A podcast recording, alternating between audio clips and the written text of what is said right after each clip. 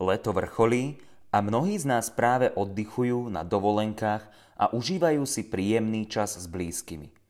Bohužiaľ, v jednom z afrických štátov, v Demokratickej republike Kongo, jeden z najnebezpečnejších vírusov na dovolenkový čas neberie ohľady a už niekoľko mesiacov ťahá na časy v jedinom jobe, ktorý majú všetky vírusy na svete. Ich prácov je šíriť sa a hľadať vhodných hostiteľov, ktorí by im umožnili rozmnožovať sa a šíriť sa ďalej. Epidémia vírusu Ebola vypukla v Kongu pred rokom a pred niekoľkými týždňami ju Svetová zdravotnícka organizácia formálne označila za globálne zdravotné ohrozenie. Čo je to Ebola? Prečo je smrteľná? A dokáže ľudí ochrániť nová experimentálna vakcína voči ebole? O tom sa porozprávame v dnešnej pravidelnej dávke – tentoraz zameranej na medicínske inovácie. Predtým, než začneme, si ešte odbíme niekoľko oznamov. Na všetky vaše otázky týkajúce sa pravidelnej dávky a diskutovaných tém radi odpovieme prostredníctvom e-mailu, ktorý nám môžete napísať na meno podcastera zavinač pravidelnadavka.sk. Pokiaľ ide o bioinžinierstvo a medicínu, píšte teda na miro zavinač pravidelnadavka.sk. Často však dostávam otázky priamo do správy na Facebooku. Je to fajn, ale ak napíšete e-mail, budeme to mať všetko pekne pohromade. Ak na vašu otázku nezodpovieme, nezúfajte. V septembri plánujem mu prvú Q&A pravidelnú dávku, kde budeme všetci traja zodpovedať vaše otázky od výmyslu sveta – a teda hlavne tie relevantné k našim pravidelným dávkam, takže zajtrajšiu hodnotu Bitcoinu vám určite neprezradíme. Okrem toho, tento týždeň sme zorganizovali našu prvú súťaž. Stačilo lajknúť našu stránku a zdieľať náš facebookový status a mohli ste vyhrať knižku Myšlení rýchle a pomalé od Daniela Kahnemana. Ak ste súťaž nestihli, nezúfajte – s pravidelnou dávkou sa budú súťaže pravidelne dávkovať aj v budúcnosti. Takže, ak sa vám táto či iné pravidelné dávky páčili, neváhajte a dajte nám pozitívne hodnotenie na vašej obľúbenej podcastovej platforme. 5 hviezdičkové hodnotenia vždy potešia, rovnako ako hociaká konštruktívna spätná väzba. A ak vám počúvanie nášho podcastu dáva zmysel, prináša unikátne novinky, či poskytuje zaujímavé podnety na rozmýšľanie, neváhajte nás podporiť. Budeme vďační za každý dar, drobný či štedrý. Všetky potrebné informácie o tom, ako nás môžete podporiť, nájdete na www.pravidelnadavka.sk. Vopred veľká vďaka. Vašu podporu si naozaj vážime. Ešte by som chcel rýchlo spomenúť, že v tomto podcaste sa môžu vyskytovať medicínske informácie – tieto informácie však nie sú akýmkoľvek spôsobom mienené ako lekárske rady a nemali by byť za to považované. Prosím vás, aby ste nepoužívali akékoľvek medicínske informácie uvedené v tomto podcaste ako náhradu za medicínske rady od vášho lekára či iného poskytovateľa zdravotnej starostlivosti. E, takže ak ste v Kongu na dovolenke, určite dávajte väčší pozor. Nuž a tak sa zriekame zodpovednosti za akékoľvek použitie týchto informácií.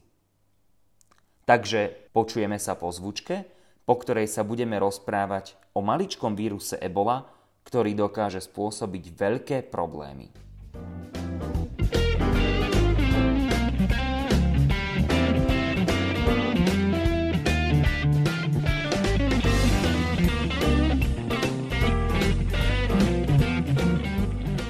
Keďže posledné pravidelné dávky boli viac zamerané na syntetickú biológiu a genetiku, povedal som si, že by bolo fajn opäť sa povedovať medicíne.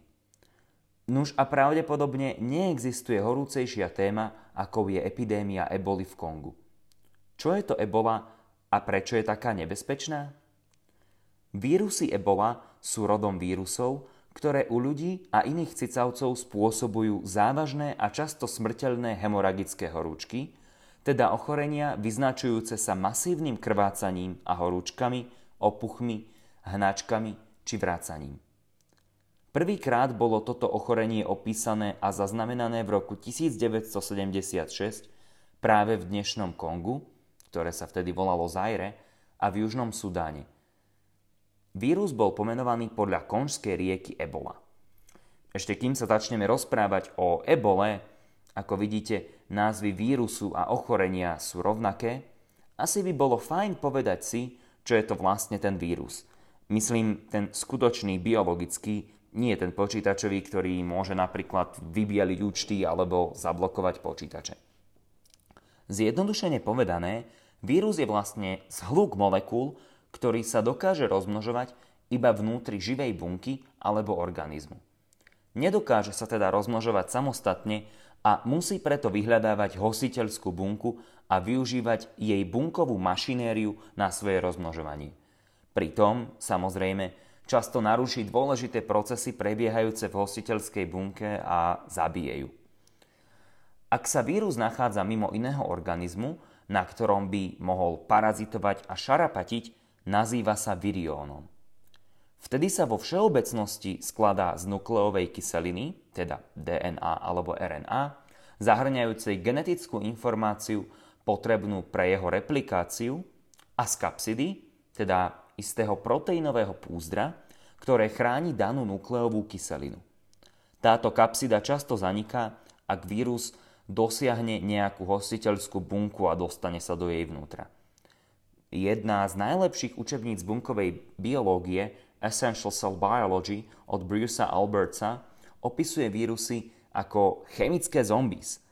Nereagujú a sú neaktívne mimo hostiteľských buniek, no často začnú bunke škodiť, ako náhle sa dostanú do jej vnútra. Samozrejme, sú aj organizmy, ktoré si s vírusmi žijú v harmonickom vzťahu. Zdá sa, že v prípade vírusu ebola sú to tri druhy netopierov, na ktorých si ebola veselo parazituje bez akýchkoľvek symptómov ochorenia. Sú teda prirodzenými nositeľmi tohto vírusu. Samozrejme, E, rád by som poznamenal, že netopiere sú skvelé zvieratá a že môj obľúbený komiksový hrdina Batman určite netrpel na ebolu, keďže o epidémii eboli v Gotham City nikdy nikto nepočul. Ebola sa šíri prostredníctvom priamého kontaktu s telesnými tekutinami infikovaných ľudí, ktorí už prejavujú príznaky, teda napríklad kontaktom so slinami, zvrátkami, potom či krvou. Inkubačná doba po nakazení, teda doba do rozvoja príznakov ochorenia je medzi 2 až 21 dňami, väčšinou sú to však asi 2 týždne. Ochorenie spočiatku vyzerá ako chrípka spojená s vysokou horúčkou a svalovou slabosťou, postupne sa pridáva hnačka a vracanie. Po 5 až 7 dňoch ochorenia sa môže objaviť hemoragické štádium, kedy postihnutí môžu mať krv v stolici, vrácať krv, vykašľavať krv, ba dokonca môžu krvácať aj do očných bielok a do kože. Nič pekné. Zotavenie môže nastať po 7 až 14 dňoch po objavení sa prvých symptómov a smrť v následku nízkeho tlaku spôsobeného stratou tekutín a stratou krvi nastáva po 6 až 16 dňoch. Ako je zrejme z predchádzajúceho opisu, ebola je teda naozaj jedno z najsmrteľnejších ochorení, s ktorými sa ľudstvo doteraz stretlo, ak teda uvažujeme o úmrtnosti na ochorenia, ktorá je v prípade eboli asi 50%, teda približne polovica infikovaných na ebolu bohužiaľ zomrie. Patrí tak spolu s besnotou, Creutzfeldt-Jakobsovým ochorením, vírusom Marburg, ktorý je blízkym príbuzným eboli, zlé rodiny, to je hrozné čosi, a chrípkovým vírusom H5N1, do desivého klubu tých najstrašnejších ochorení, ktoré kedy trápili ľudstvo. Mohli by sme sa spýtať, prečo sa teda ebola ešte nerozšírila po celom svete a nie je tým najväčším zabijakom? Nuž, je to kvôli viacerým dôvodom. V prvom rade, ebola sa nešíri vzduchom, ale telesnými výlučkami. Vyžaduje si preto veľmi blízky kontakt s infikovanými, prípadne s ich telesnými tekutinami. To znamená, že rýchlosť šírenia eboli nie je taká veľká ako v prípade chrípky, kedy jedno zakašľanie v miestnosti plnej ľudí môže nakaziť mnohých smoliarov. Ďalej, človek nakázaný týmto vírusom ho dokáže rozširovať len v prípade, že sa u neho prejavujú príznaky tohto ochorenia. Ak zrovna máte hnačku, horúčku a krvácate do očných bielok, je dosť pravdepodobné, že buď ležíte doma v posteli, v nemocnici, alebo ak sa vyberiete na letisko, budete pútať značnú pozornosť. A posledným dôležitým dôvodom je fakt, že ebola je jednoducho príliš smrteľná. To znamená, že vo väčšine prípadov zabije svojho hostiteľa ešte predtým, ako by mohol rozšíriť infekciu ďalej. Z epidemiologického hľadiska sú tieto vlastnosti veľmi nevýhodné. Stačí, ak si ebolu porovnáme napríklad s chrípkou, ktorá sa šíri vzduchom, má oveľa nižšiu úmrtnosť a nakazený jedinec ju roznáša ešte predtým, ako sa u neho prejavia príznaky. Ďalším epidemiologickým matadorom je napríklad vírus HIV, ktorý sa síce nešíri tak rýchlo, ako chrípka, no jeho inkubačná doba je mimoriadne dlhá a človek ho môže veselo roznášať predtým, ako si uvedomí, že je infikovaný. Fanúšikovia katastrofických filmov, kde zrúdna epidémia kinoží mesta rad za radom, by mohli povedať, že ebola je ideálnym kandidátom na to, aby tento vírus nejaká teroristická skupina geneticky upravila, prípadne aby vírus sám náhodne zmutoval a bol následne napríklad prenosný vzduchom, podobne ako vírus chrípky. Nuž, aj keď vo vede by sme nikdy nemali nič nazývať nemožným, môžeme používať na danom prípade termín málo pravdepodobné. Aj keď ešte stále úplne nevieme, prečo sú niektoré vírusy prenosné vzduchom a iné nie, je jasné, že takáto transformácia by si vyžadovala mnohé špecifické mutácie, ktorých súčasná prítomnosť je veľmi málo pravdepodobná. Takúto premenu sme ešte nikdy nepozorovali. A pokiaľ ide o hrozbu bioterorizmu, nemyslím si, že je taká závažná. V prvom rade by wannabe teroristi museli mať prístup k mimoriadne bezpečnému a špičkovému biologickému laboratóriu najvyššej úrovne, ak by sa pri hraní s ebolou nechceli sami nakaziť. A ja by som chcel také laboratórium. Ale nie kvôli ebole. Takéto experimenty sa totiž určite nedajú robiť niekde doma, v garáži a podobne bezpečné laboratória nie sú zrovna na každom rohu. Okrem toho, stále je tu fakt, že nevieme, ako a či je vôbec možné zmeniť spôsob prenosu vírusu prostredníctvom nejakej genetickej modifikácie. Takže toho, že vzduchom prenášaná ebola ohrozí naše zdravie, by som sa veľmi nebal a skôr by som sa zameriaval na vyhýbanie sa skutočne nebezpečným ochoreniam, ktoré trápia našu spoločnosť. Obezite, cukrovke či srdcovo ochoreniam. Neznamená to však, že ebola nie je nebezpečná. Stačí sa pozrieť na situáciu v Kongu. Epidémia eboli v Kongu vypokla už pred rokom a bohužiaľ stihla infikovať už 2600 ľudí a pripravila o život 1800 ľudí, čo ju robí druhou najsmrteľnejšou epidémiou eboli v histórii. Ako som už spomenul, Svetová zdravotnícká organizácia formálne vyhlásila v súvislosti s epidémiou eboli stav globálnej núdze, k čomu prispelo niekoľko faktorov. Ochorenie bolo zavlečené do mesta Goma, ktoré má takmer 2 milióny obyvateľov. Epidémia trvá už viac ako rok Vírus sa znova dostal spod kontroly aj na miestach, kde predtým situácia už bola stabilizovaná a epidémia expandovala do rušnej geografickej zóny v severovýchodnom Kongu v blízkosti hraníc Rwandy a Ugandy. Zavlečenie do mesta Goma je obzvlášť závažné vzhľadom na to, že v tomto meste sa nachádza medzinárodné letisko, z ktorého by sa vírus teoreticky mohol veľmi rýchlo šíriť. Ochorenie do tohoto mesta pravdepodobne priniesol pastor, ktorý kázal v siedmých kostoloch. Napriek tomu, že už vykazoval prvotné príznaky, ktoré však ľahko môžu byť zamenené napríklad za chrípku, nasadol na autobus do mesta, prešiel cez tri checkpointy, kde zdravotníci kontrolovali, či pasažieri neprejavujú symptómy ochorenia, až bol nakoniec diagnostikovaný na klinike v Gome so zhoršeným stavom. Zdravotníci momentálne monitorujú 18 pasažierov a vodiča autobusu, ktorí dostali vakcíny proti ebole. Držme im palce a dúfajme, že neochorejú. Prečo sa epidémia šíri práve v Kongu? Je to kombináciou viacerých faktorov. Nedostatok adekvátnej zdravotnej starostlivosti, zdravotníckého personálu či zdravotníckého materiálu je tým, čo nás napadne ako prvé. Okrem toho však v okolí ohniska epidémie zúria ozbrojené nepokoje. Západní zdravotníci sa ľahko stávajú terčom násilností a únosov.